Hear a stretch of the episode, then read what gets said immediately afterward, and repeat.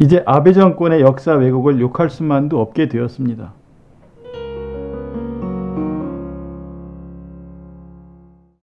일본의 역사 왜곡 교과서 때문에 우리가 그동안 얼마나 그들을 규탄했습니까? 그들은 독도를 자기네 땅이라고 우기고 왜곡된 교과서로 학생들을 가르쳤습니다.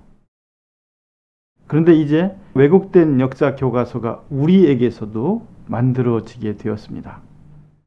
역사를 왜곡하는 일은 두 나라가 크게 다를 바 없습니다.